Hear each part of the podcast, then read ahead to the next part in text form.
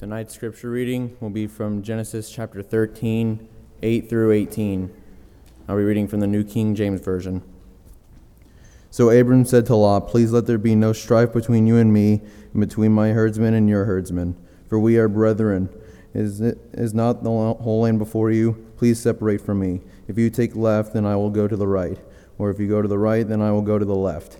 And Lot lifted his eyes and saw all the plain of Jordan, that it was well and watered everywhere, like the Lord before destroyed Sodom and Gomorrah, like the garden of the Lord, like the land of Egypt, as you go towards Zoar. Then Lot chose himself all the plain of Jordan, and Lot journeyed east, and they separated from each other.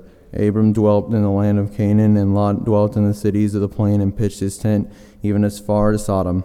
But the men of Sodom were exceedingly wicked and sinful against the Lord. And the Lord said to Abram, after Lot separated from him, "Lift your eyes now and look from the place where you are, northward, southward, eastward, and westward.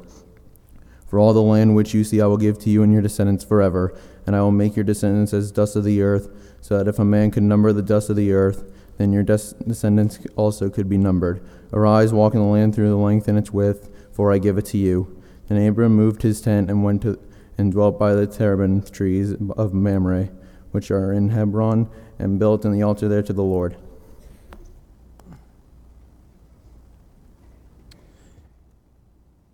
If you haven't opened to Genesis chapter thirteen, go ahead and do so, because we're going to be continuing our study in the life of Abraham tonight. And you may not recall, but two weeks ago we left off with this study when Abram was brought out of Egypt. Now, he went to Egypt on his own terms. He was not necessarily directed to go to Egypt by God, but he spent time there because of a famine that came upon the land of Canaan. And he went in pursuit of better land for his livestock to survive. But his time in Egypt, his sojourn in Egypt, was not all that good. He lied about his relationship with his wife Sarai in, in order to protect himself, in order to preserve his own life, and as a result, Pharaoh took her into his harem.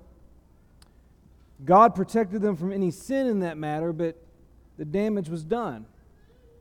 Abram had lied. Abram had set a horrible example. Abram had risked the covenant during his time in Egypt.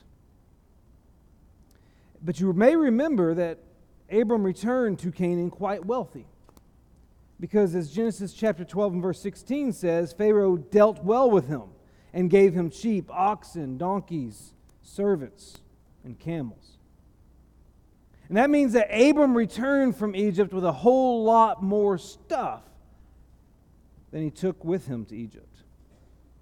But Abram wasn't the only one. If you look here in Genesis chapter thirteen, skipping back to verse five, you'll notice that we're told Lot, who went with Abram to Egypt, also had flocks and herds and tents.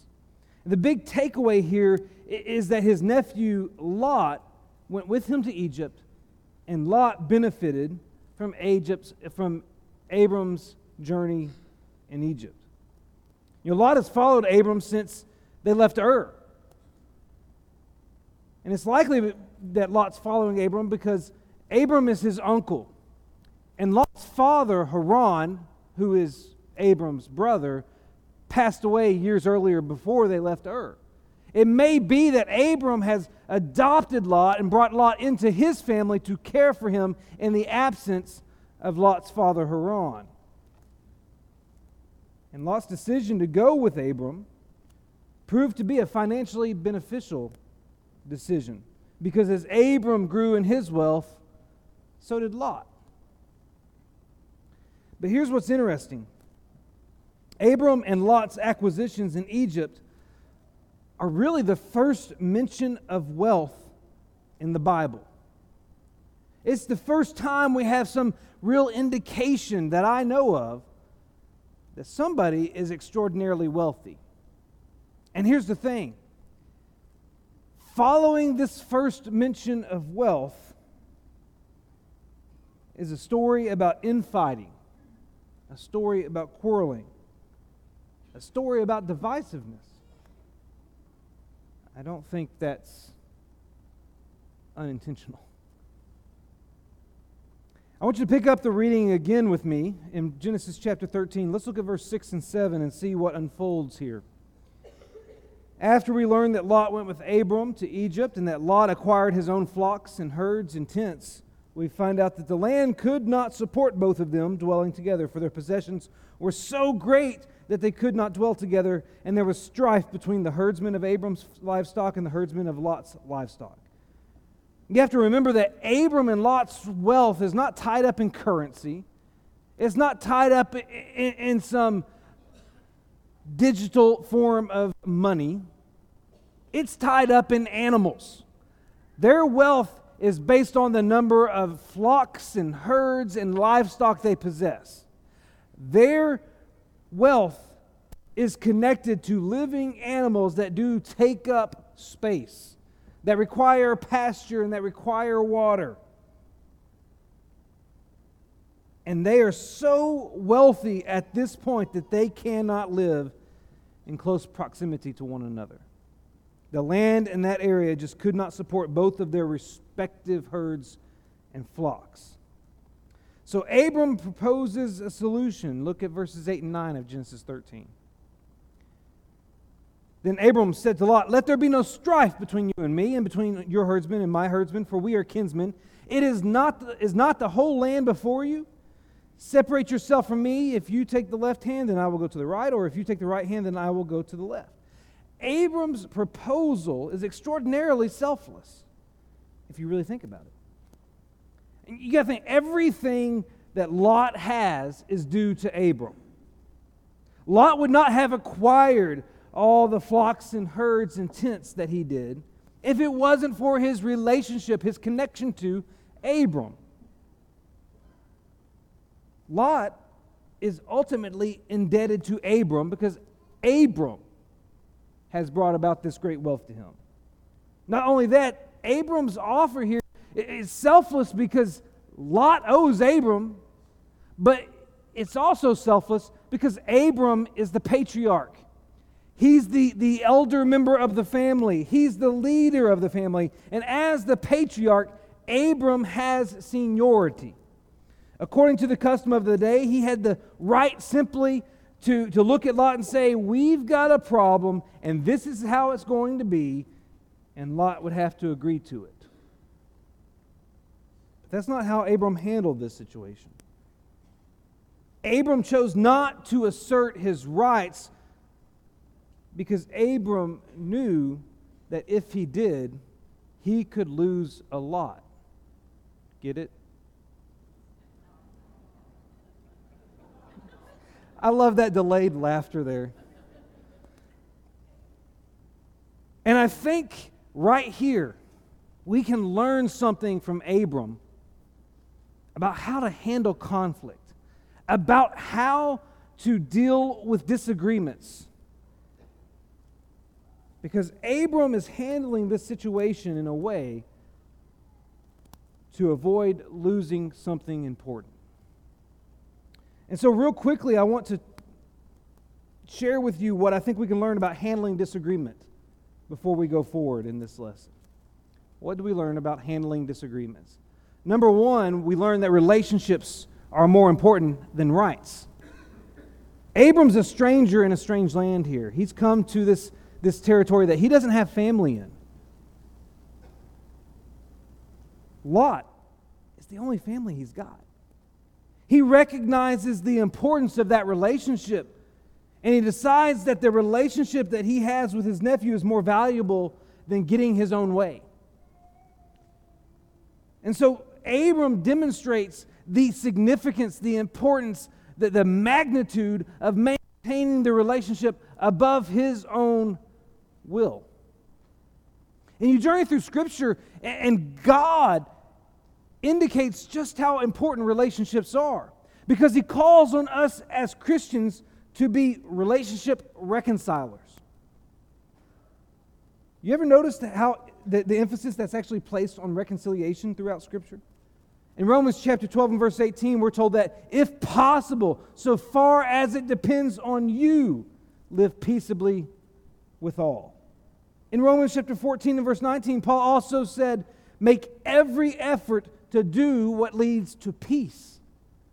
In Second Corinthians chapter thirteen, verse eleven, we're instructed to aim for restoration, to live in peace. And in Second Timothy chapter two and verse twenty-two, we're instructed to flee youthful passions and pursue these things: righteousness, faith, love, and peace.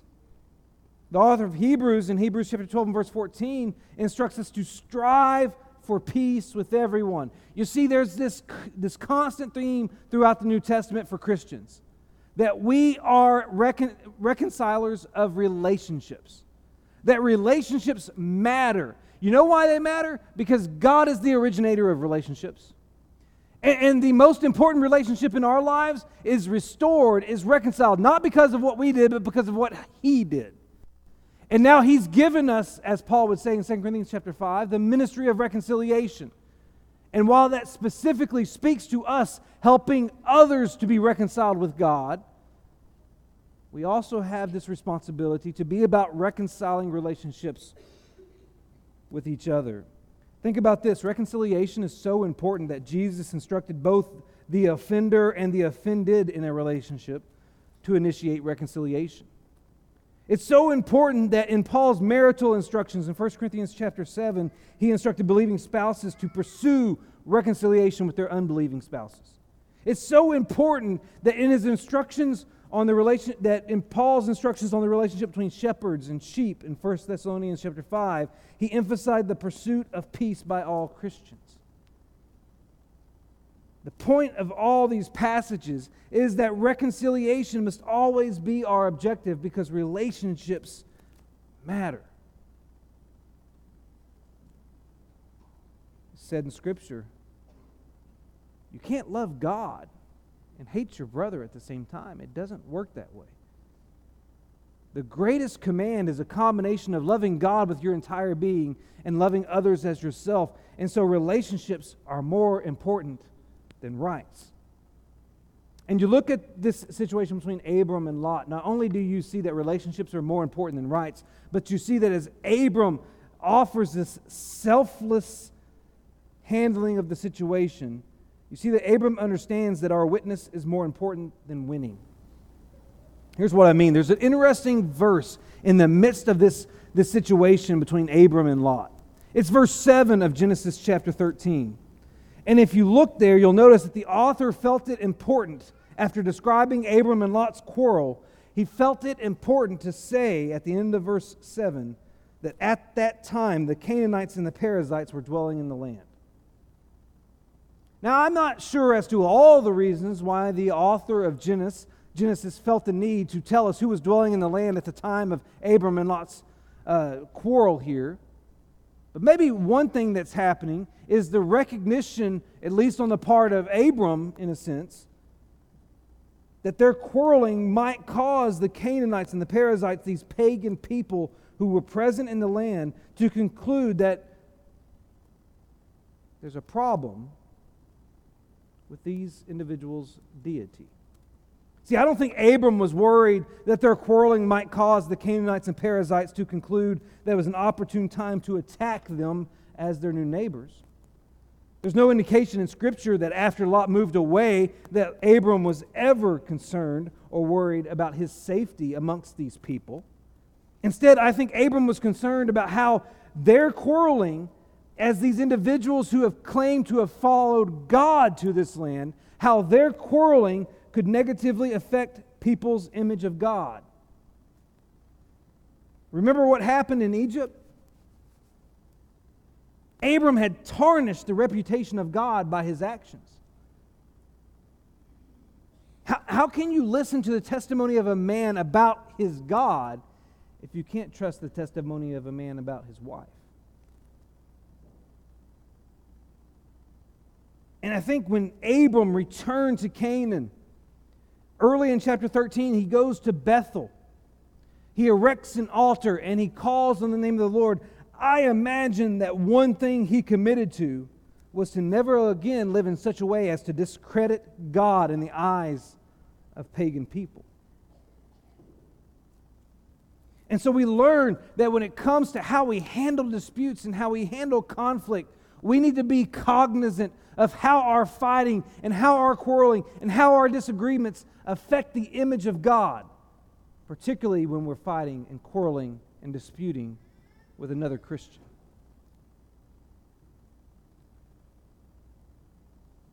Our witness, our testimony, our ability to set an example for God is always going to be more important than our winning an argument or getting our way.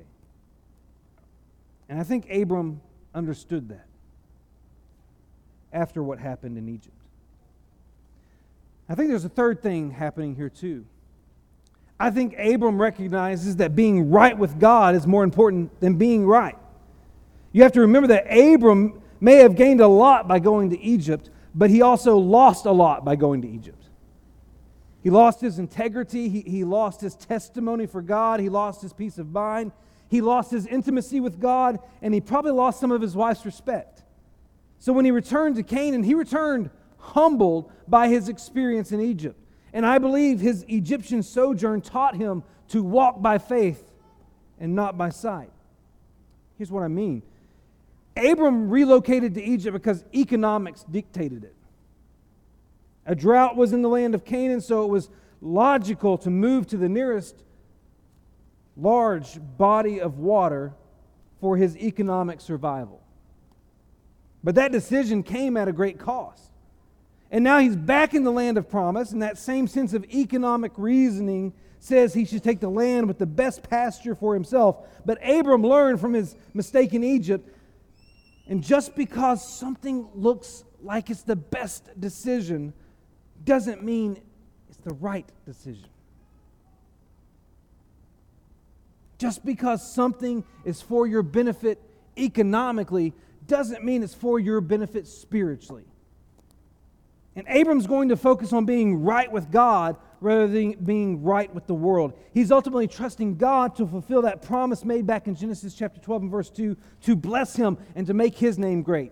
He's not going to try to accomplish that on his own this time. And so he's relinquishing his right to choose the land, because it's more important to him to be right with the Lord.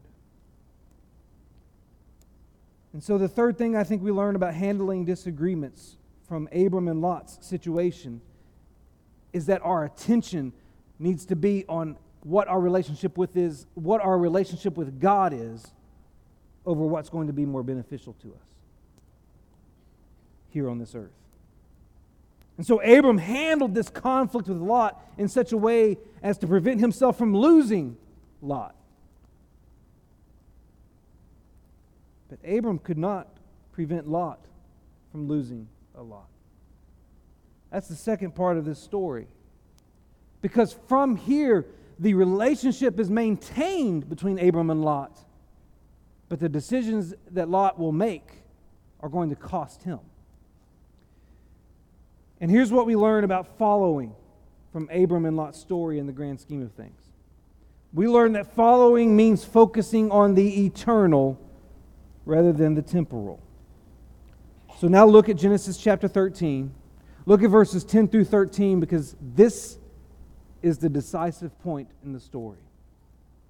And Lot lifted up his eyes and saw that the Jordan Valley was well watered everywhere, like the garden of the Lord, like the land of Egypt, in the direction of Zoar. This was before the Lord destroyed Sodom and Gomorrah. So Lot chose for himself all the Jordan Valley, and Lot journeyed east. Thus they separated from each other.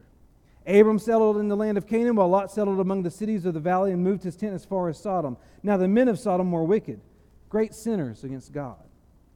Now, the, the text indicates that, that Lot is motivated by his thirst for more. In other words, he saw the land over there to the east, and it reminded him of the land that he just came from, the land from which he obtained his wealth, the land of Egypt.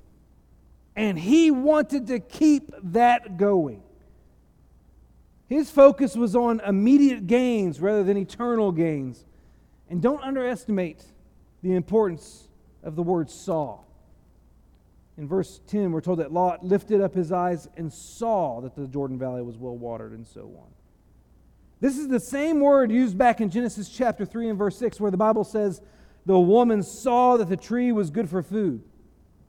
And, and it doesn't just mean that Eve noticed the edibility of the fruit with her physical eye. It means she wanted it. She craved it. She desired it. And that word saw is the same word that the author of Second Samuel used when he said that David was walking on his roof and he saw a woman bathing in Second Samuel chapter eleven and verse two. It doesn't just mean that he noticed what Bathsheba was doing. It means he wanted her, he craved her, he desired her. That's what's happening to Lot. He sees this land and he desires it. He had gotten a taste of the good life down in Egypt and he wanted more. He was hungry for more.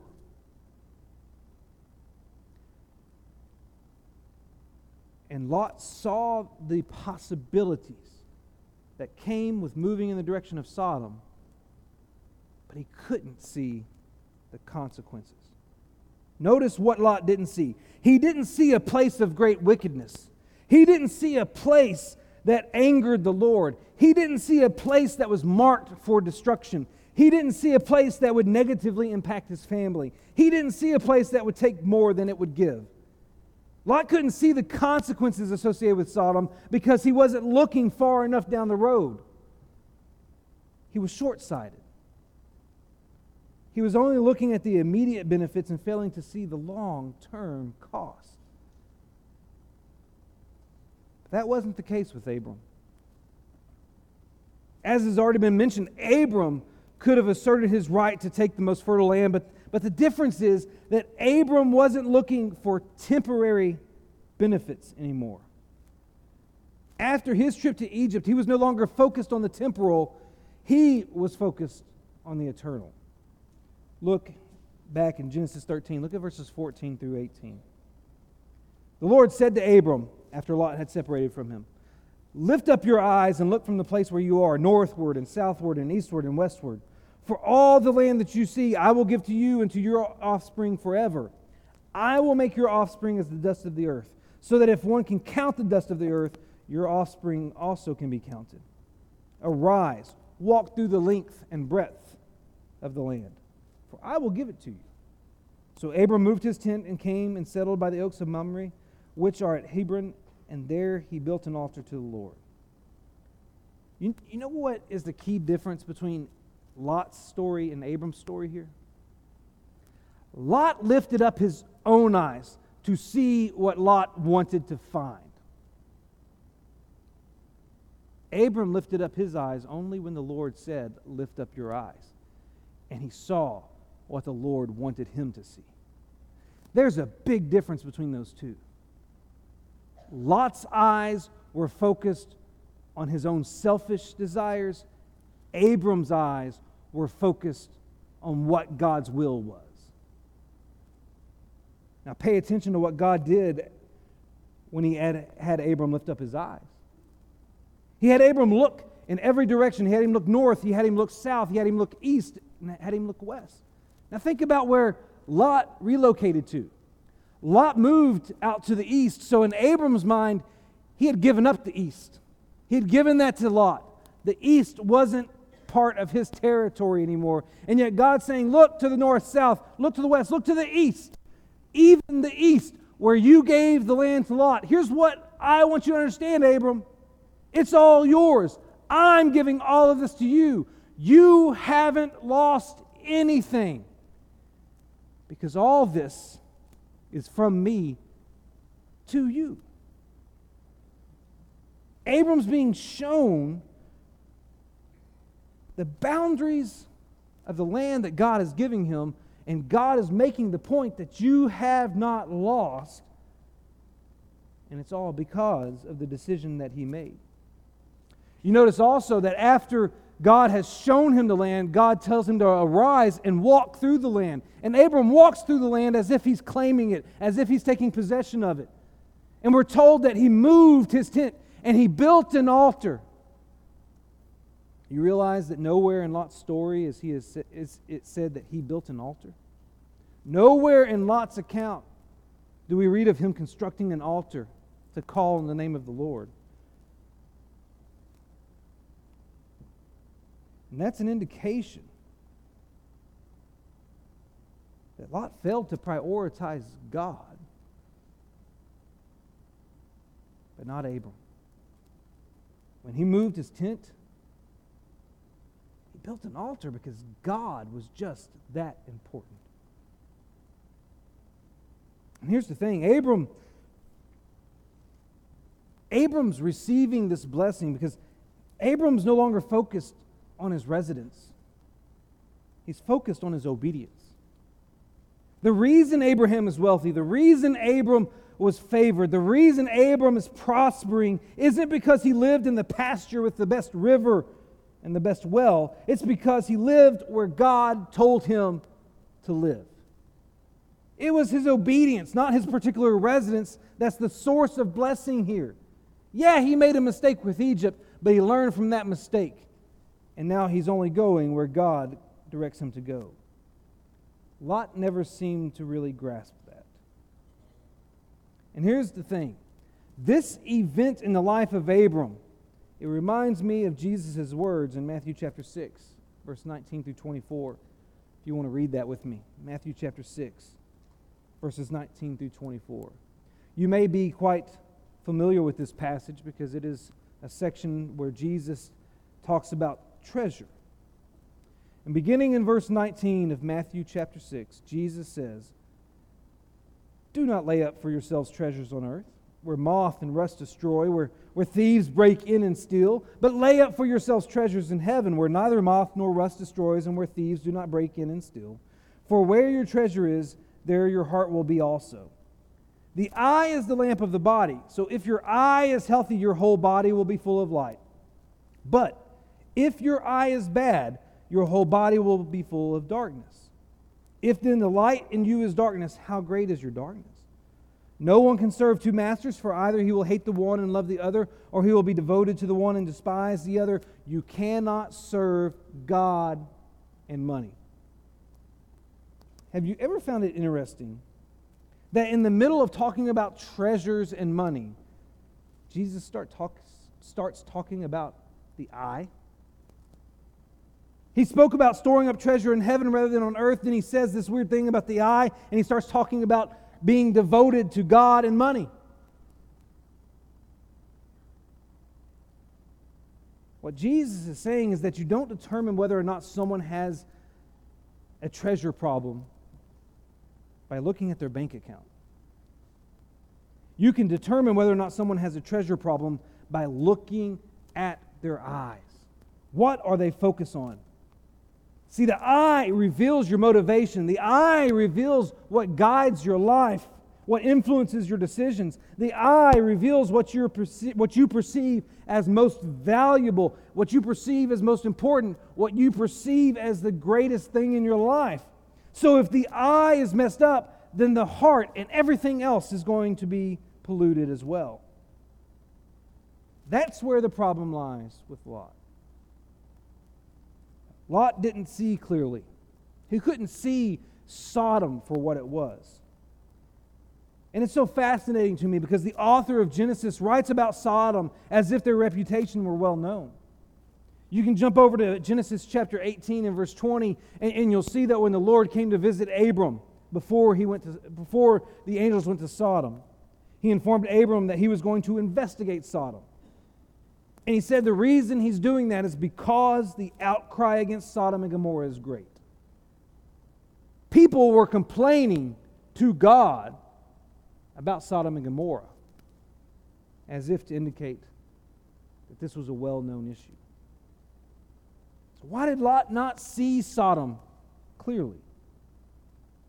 Well, Lot didn't see Sodom clearly because Lot was too focused on what he could gain to see what he could lose. I'm reminded of a story that appeared in Reader's Digest some years ago. It's about a woman who was at the airport, and she had purchased a bag of cookies to snack on while she waited on her flight. And she sat down in, in the seat at her terminal, and two seats over from her sat down another man. She began to uh, read the newspaper and just distract herself for a while as she waited. And suddenly she, suddenly she heard the man two seats down open a bag of cookies and start eating them. And she looked over, and it was the cookies she had purchased. He ate a cookie, and then she felt like she needed to assert her rights. She needed to claim her territory, so she reached over and grabbed a cookie herself. And on and on they went back and forth eating a cookie until they got down to the last cookie. And that man two seats down reached in and pulled out the last cookie, and he broke it in half and handed one to, half to her and ate the other half himself. She thought to herself, how dare he? He's eating my cookies, and he took the last one and took half of it. She was infuriated. And then she got on the plane, sat down in her seat, reached into her purse to grab something, and she found her bag of cookies. You see, sometimes we get so focused like Lot. We get so focused on what we might lose out on in this life if we don't assert our rights, that we fail to see what we might lose out on in the next life because we don't assert his rights. Oftentimes we're a lot like Lot.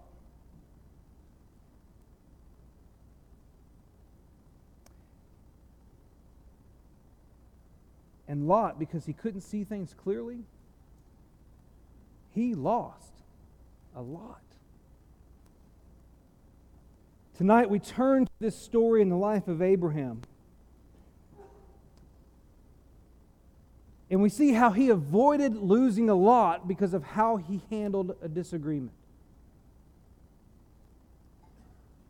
But in this story we also see how Lot loses a lot because he's looking at the wrong thing. And I want to remind us as we close out this evening, I want to remind us of Colossians chapter three, verses one and two. It's there that Paul writes these words. He says, if then you have been raised with Christ, seek the things that are above, where Christ is seated at the right hand of God. Set your mind on the things that are above, not on the things that are on the earth. Lot never understood that. His eyes were focused on the temporal. Abram's eyes were focused on the eternal. The question of the evening is this: what are your eyes focused on? Are you looking at what is the temporary gain, or are you looking at what is the eternal gain? Are you worried about what you might lose out on here, or are you concerned about what you might lose out on there? Tonight, maybe your focus needs a grand shift. Maybe this is your wake-up call to change what it is your eyes are affixed to. Maybe tonight you need to set your mind on things above, not on things on the earth. And tonight that opportunity exists. If you have any need to respond to the invitation this evening to right your focus, we invite you to come while together we stand.